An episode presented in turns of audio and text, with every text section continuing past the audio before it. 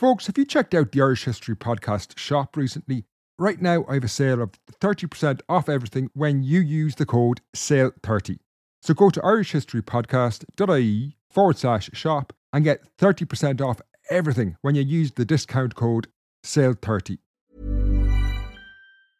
You should celebrate yourself every day, but some days you should celebrate with jewelry. Whether you want to commemorate an unforgettable moment or just bring some added sparkle to your collection, Blue Nile can offer you expert guidance and a wide assortment of jewelry of the highest quality at the best price. Go to BlueNile.com today and experience the ease and convenience of shopping Blue Nile, the original online jeweler since 1999. That's BlueNile.com. BlueNile.com. Hiring for your small business? If you're not looking for professionals on LinkedIn, you're looking in the wrong place. That's like looking for your car keys in a fish tank. LinkedIn helps you hire professionals you can't find anywhere else, even those who aren't actively searching for a new job but might be open to the perfect role. In a given month, over 70% of LinkedIn users don't even visit other leading job sites. So start looking in the right place. With LinkedIn, you can hire professionals like a professional. Post your free job on linkedin.com slash people today.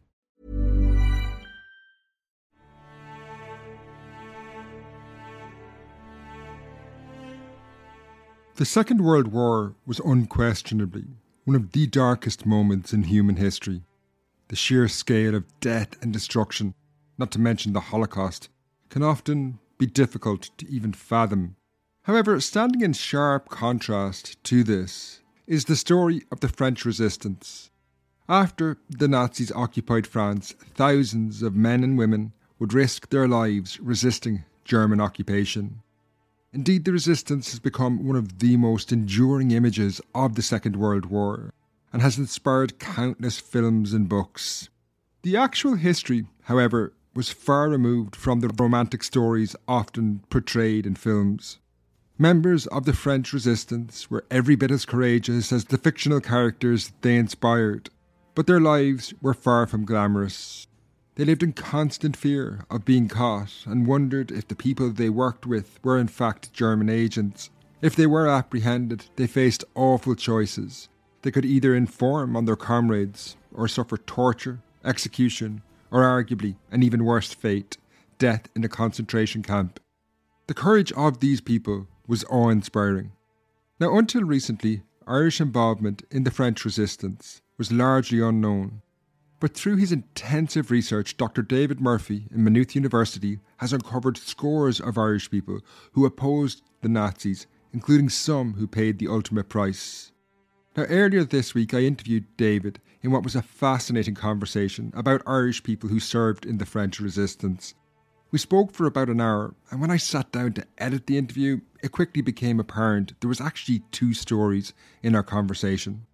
So the first is the wider story of Irish involvement in the French resistance, and then a second story within this starts to emerge that of Irish women who fought in the resistance, who have been completely forgotten.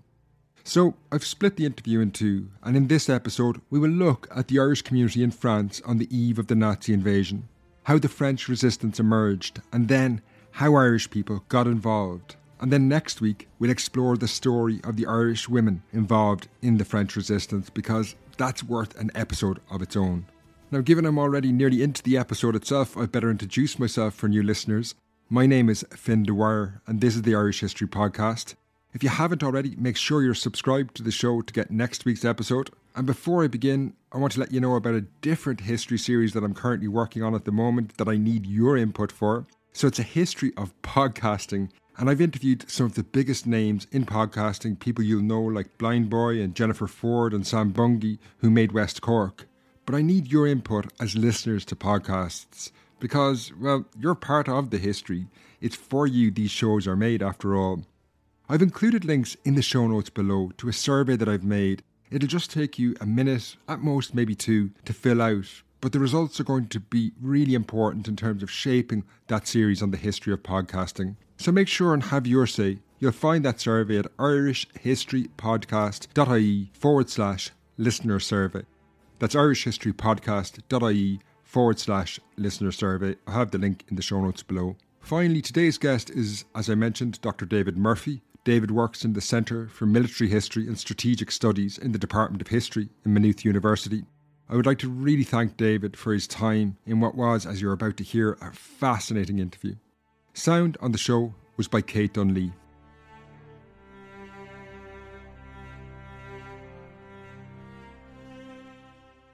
Now, to start the story of Irish involvement in the French resistance, we need to begin with an overview of the early phase of the Second World War in France. Although the conflict officially began in Europe in September 1939, during the opening months of the war, the major battlefields were all in Eastern Europe. Poland was dismembered by the Nazis and the Soviet Union in late 1939, and it was only in May 1940 that the war would come to France.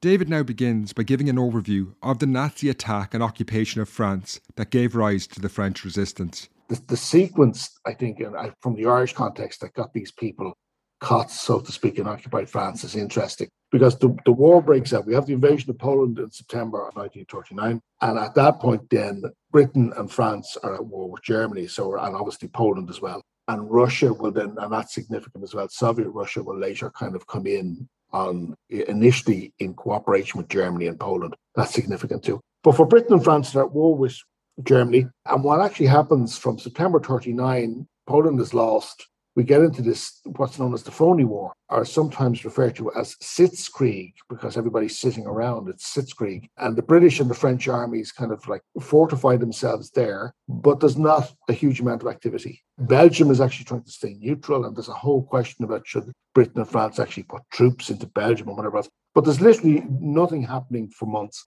and then in kind of May June, Blitzkrieg is launched through Belgium into France, and we have very quite catastrophically, we see the, the French and the British army collapse, and we're all aware of the Dunkirk evacuations. That's where it goes. So by July of 1940, France is essentially out of the war. A chunk of the French army, about 100,000 of the French army, and everything that could survive of the British army has been evacuated through Dunkirk. And the Netherlands, Belgium, France is totally occupied. The speed of the Nazi conquest of France shocked many, most were caught unawares, leaving Irish people in the country with no time to escape. When you look at the generals on both the British and the French side, they were expecting another World War One type of situation that would all develop very, very slowly and method, you know, kind of like methodological warfare and so on and so forth. But then they're just run through by the German blitzkrieg and it's all over. Now, for the Irish population, I mean, De Valera at the time actually asks what was then our Department of External Affairs. It wasn't it wasn't for it was called External Affairs. The they make the, they ask the question, how many people are actually caught on the far side in France? And they reckon they come back with a, an estimate that between seven and eight hundred Irish people have been caught in France alone. In the immediate aftermath of the Nazi onslaught, French society was in a state of shock. I asked David about the emergence of the resistance and when this started, he explained that people began to resist in a myriad of ways almost immediately, but his answer here is fascinating in lots of ways, though, and is key to understanding the involvement of Irish people. So, stereotypes of the French resistance conjure up images of ambushes and attacks on Nazi soldiers. And while this was part of it, as David explains in this answer about the origins of the resistance, it also involved large amounts of non combat work, intelligence gathering, aiding soldiers caught behind the lines. Basically, the less glamorous but essential roles. It, it emerges actually almost immediately. Uh, I mean, so you have this kind of like phase in 1940 and emerges almost almost immediately. And it's various, it's low key, key things. It is unorganized, generally unorganized. And is people acting by themselves or maybe acting in small kind of like community groups. And it is everything from, say, passive resistance, just not doing what they're told, kind of like if they're in industry, sabotage in the in their workplace, if they can sabotage German vehicles, this kind of low-key kind of stuff. And then uh, it often as well focuses around there being a whole load of French and British servicemen left behind. And then you've got a certain amount of them being shot down whenever else. So getting those people and organizing escape lines to get them back to the UK essentially that is a very early activity, and you see people involved in that straight away from the get go.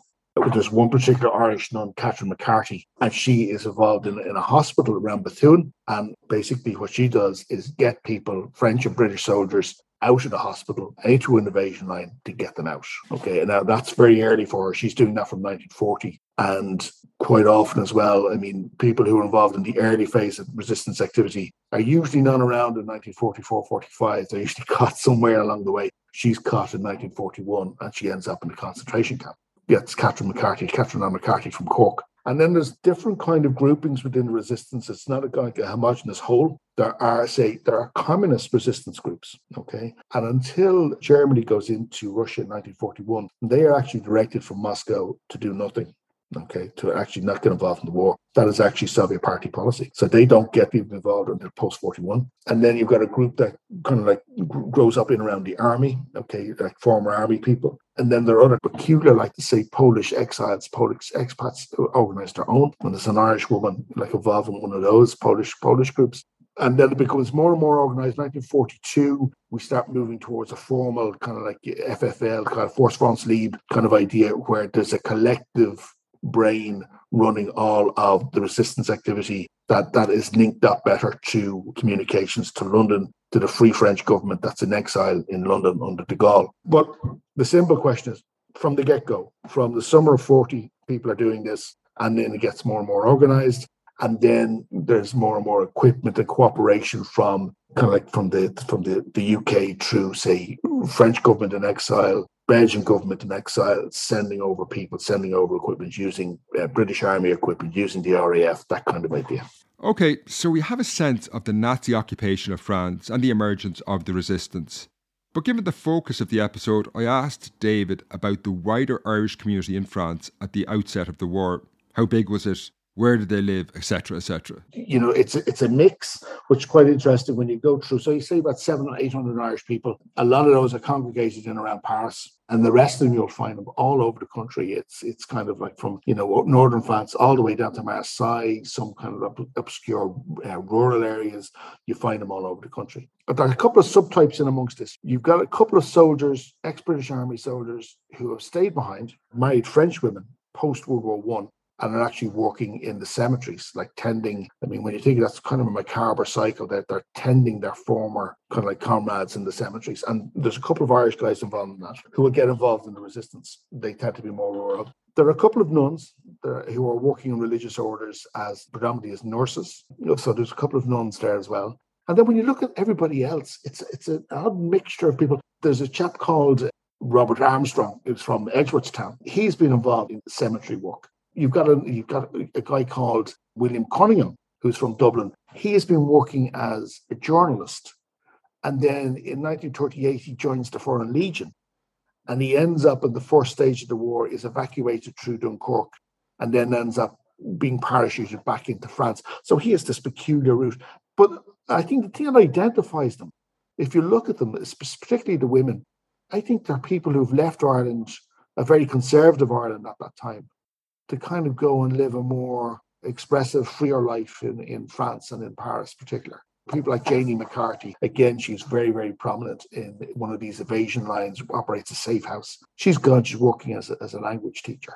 quite often, I, I mean, what would you describe? There are working class people in amongst them. I mean, one of the people is a plumber's daughter. There's there's another guy who's a mechanic, guy called Sam Murphy from Belfast. No relation, not as far as I know, anyway. But he's from he's a mechanic from Belfast. David went on to explain how many of these people moved to France to escape the deeply conservative society in the Irish Free State in the 20s and 30s. I think what, what's attracting them to Paris and France is that sense of a bit more a, bit more freedom, a bit more liberality, you know. And then I suppose the best known Irish resistor, obviously, is Samuel Beckett.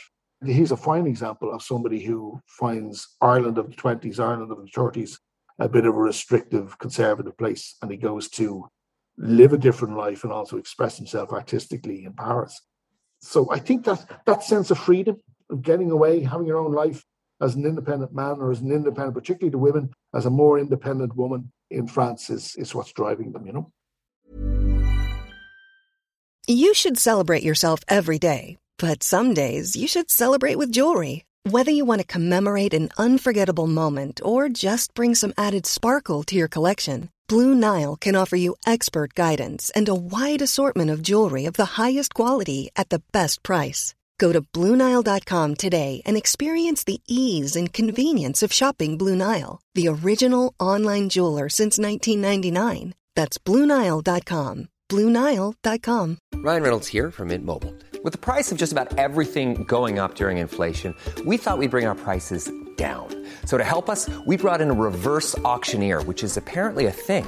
Mint Mobile unlimited premium wireless. Ready to get 30, 30, bit to get 30, bit to get 20, 20, 20, bit to get 20, 20, bit to get 15, 15, 15, 15 just 15 bucks a month. So, Give it a try at mintmobile.com slash switch. $45 upfront for three months plus taxes and fees. Promo rate for new customers for limited time. Unlimited more than 40 gigabytes per month. Slows. Full terms at mintmobile.com. David mentioned earlier that divisions in French politics before the war played a role in shaping the resistance. So, before we chatted about Irish resistors, I wanted to know how these political divisions mapped onto the Irish community.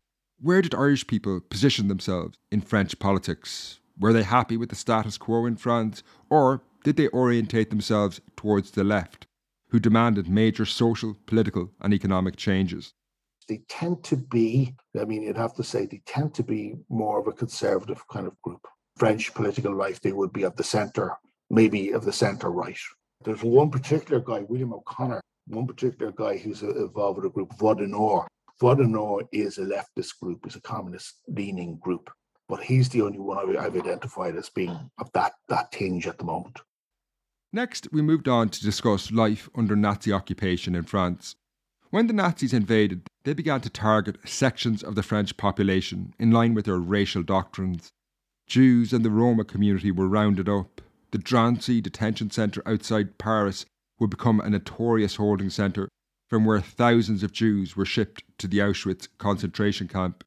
I asked David what, if anything, the Nazis thought about the Irish community. Were they of any particular interest?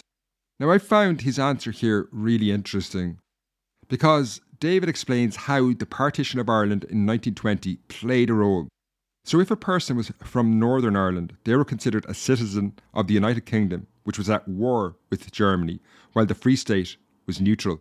Some of these are from the, the, the, the, six counties, so they're technically still British subjects, and there's a certain amount of attention paid to them. But the people who are from kind of like era, Free State era, are technically neutral, so they get special status. And there's quite a bit of conversation between Dublin and Paris wanting to know what's happening with its people. There are, there are queries coming in. You can follow the paper trail links the surviving clients. Families come in and say, look, you know, you know, my my son, my cousin, or whatever is in France. We haven't heard anything from them for a certain amount of time, and external affairs will then put in a query. It would seem, in generally, the, the Irish citizens are generally seem to be left alone, seem to be left alone because of the neutral status. In some cases, though, I mean, there's there's, there's one, you know, they will when they're caught for if they are caught for resistance activity, and some of them are, they are just treated like everybody else. It's, it's concentration camp time, or it's deported, or it's execution, and that happens. That happens. Next, we moved on to discuss individual Irish people who fought in the resistance. But before we get into those stories, I just want to give you a quick reminder to fill out that survey about the upcoming series on the history of podcasting.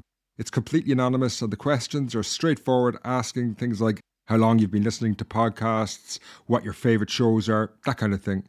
You can find the survey at irishhistorypodcast.ie forward slash listener survey. I have a link to that in the show notes. It's irishhistorypodcast.ie forward slash listener survey. Next, we moved on to discuss the Irish people who fought in the resistance. The most famous of these is the writer Samuel Beckett. David gave an overview of Beckett's life and his involvement in the resistance he's Dublin born. He's born in Dublin around 1906, and he will later go on to become this great literary figure of the 20th century. He is somebody that I think finds, in terms of his artistic expression in, in the 1920s, finds Dublin, finds Ireland a very small place. He's associated, he does some work in around Trinity and, and, and Trinity College, etc. But by mid 1930s, he's living in France. He is still in Paris when the Germans occupy. There's a friend of his, a guy called Alfred Péron, who oddly enough, had also worked in Dublin as a language teacher, and they knew each other from that period, who sets up a resistance unit called Gloria SMH. Gloria SMH is an interesting unit in terms that it's basically its job is to get intelligence on German naval movements on the west coast, okay, west coast, move that through the rail system to Paris, and then it is basically material is photographed and sent to London. Okay, Beckett's role in this is as a courier. He is essentially carrying material from Péron and other individuals to the photographer to get basically photographed into a microdot and then tra- transmitted from that. And his wife also does this as, sometimes on occasion. So it is actually a very dodgy line of work. Apparently, his method for this was to hide the stuff in plain sight, that he would actually have the material mixed in with his own manuscripts. He would carry it in a bag mixed in with his own material so that if he is stopped and searched, they would get a load of paper, but they may not see the incriminating stuff in, in amongst this. You know, I suppose if he's carrying around a copy of, you know, one of his more obscure plays, they may not spot that there's intelligence material in that. Beckett's experience underscored the risks involved in being a member of the French resistance. The group he worked for, Gloria SMH, was eventually infiltrated by an informer, the Catholic priest Father Robert Alesch, who was working for the Germans. As he began to pass information to his handlers, arrests began. Beckett and his wife, Suzanne Déchevaux-Dumesnil, came to the attention of the Gestapo, and it was only quick thinking on her part that saved the couple. And that whole organization is, is blown in, I think, 1942. It is actually, it is blown from the inside. And when Beckett goes back to his flat, his wife is waiting for him to tell him there's Gestapo waiting to, to arrest him. She's actually gone up to the flat and keyed herself in and convinced him that she's a neighbor coming in to, to meet, you know, to, to do something. And she's gotten out. So the two of them disappeared. You go down to the Vichy zone, which at that stage is still being administered by the Vichy government uh, the, up until 1943. That status remains, and they basically go into hiding in in kind of in rural France until the war is over. And then when he comes back, he will get involved in a Red Cross hospital up in Saint Lô in Normandy, and people are probably aware of that as well. That that's another significant wartime service he was high profile in his dangerous work. It was fascinating. I, I got his card in, in, the French archives. You get this kind of it's it's less than an A4 sheet. It's one of these fiches and it has his details on it. He signed it as well. And you're kind of saying, you know, how much could I sell this at auction? Which is probably a bad thing for a historian when holding historical documents. But it's it's a minimalist account. Then you have to dig into other sources to find out what he was doing. But I think it's so typical of Beckett that he did this he never really spoke about it. He gets to Croix de Guerre, he gets on the citation for the Croix de Guerre says that he carried out his duties to the limits of audacity, which kind of suggests he was doing something a bit risky. But he never speaks about it, he never writes about it. The actual official files on him in France are very, very minimalist. And maybe that's typical of the guy. It's typical of Beckett as we as we know him. If we've I'm sure a lot of us have experienced waiting for Godot at some stage in our life. And it's you know, it's very much in that style. Another figure David has uncovered in his research is William Cunningham. This guy lived an extraordinary life in the early years of the conflict before then vanishing. David now picks up his story. He's in my head, you know, this is the this is the problem with him. A lot of these people, you get a file, you get a, a kind of like an idea of their wartime activity, and then it just stops. Okay, it just stops. You're kind of like groping around trying to find out what are they doing with themselves after the war? And sometimes you have to, you know, kind of really work to find out when they died and where they're buried and that kind of stuff. William Cunningham is the guy we mentioned earlier on. He's living in France, uh, living in Paris in the 30s. He joins the Foreign Legion. He's involved in the initial stage of fighting in France. He's evacuated out of Dunkirk and then still associated with the Free French forces now based in London he volunteers to come back into France with SOE. Okay, so he trains up for SOE. He uses an interesting, an interesting pseudonym, his alias is Paul de Bono. Paul de Bono is his surname. And he gets involved and he gets parachutes into France in 1943, gets involved in a, in a kind of like a sabotage operation that kind of goes wrong, somehow gets back to London.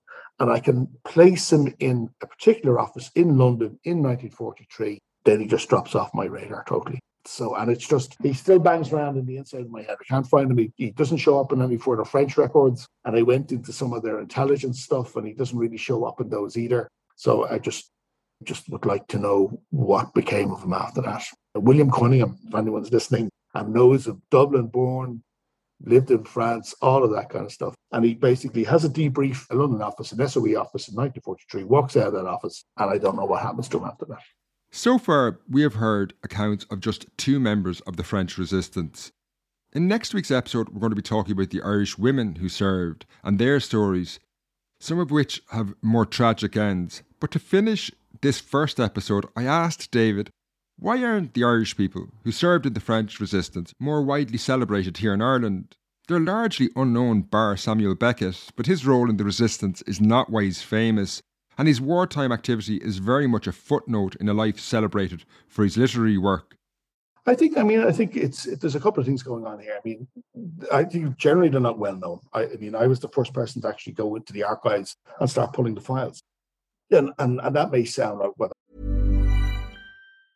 Mom deserves the best, and there's no better place to shop for Mother's Day than Whole Foods Market. They're your destination for unbeatable savings, from premium gifts to show-stopping flowers and irresistible desserts. Start by saving 33% with Prime on all body care and candles. Then get a 15-stem bunch of tulips for just $9.99 each with Prime. Round out Mom's menu with festive rosé, irresistible berry chantilly cake, and more special treats. Come celebrate Mother's Day at Whole Foods Market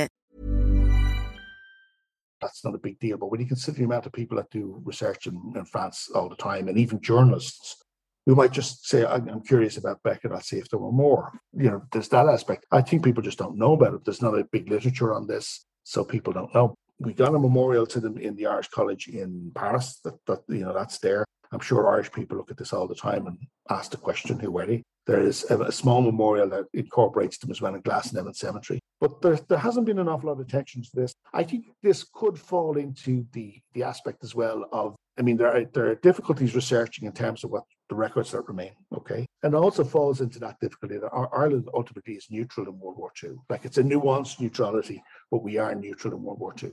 And then you've got these people who are kind of in a different country putting themselves at risk. Are, are we uncomfortable with that idea? I mean, you know, in terms of official recognition in Ireland, you know, was the regime in Ireland at the time kind of uncomfortable with citizens of the country doing this kind of work, getting medals for it from the French and so on and so forth, where, you know, did, did he feel showed up in some way? I'm, I'm not sure. I'm not sure. But maybe it is just purely, it's the, maybe purely it's the ignorance that people don't know about it. And maybe if other people get into this line of work and researching some of these people, we'll, we'll get more of that and maybe a bit more recognition.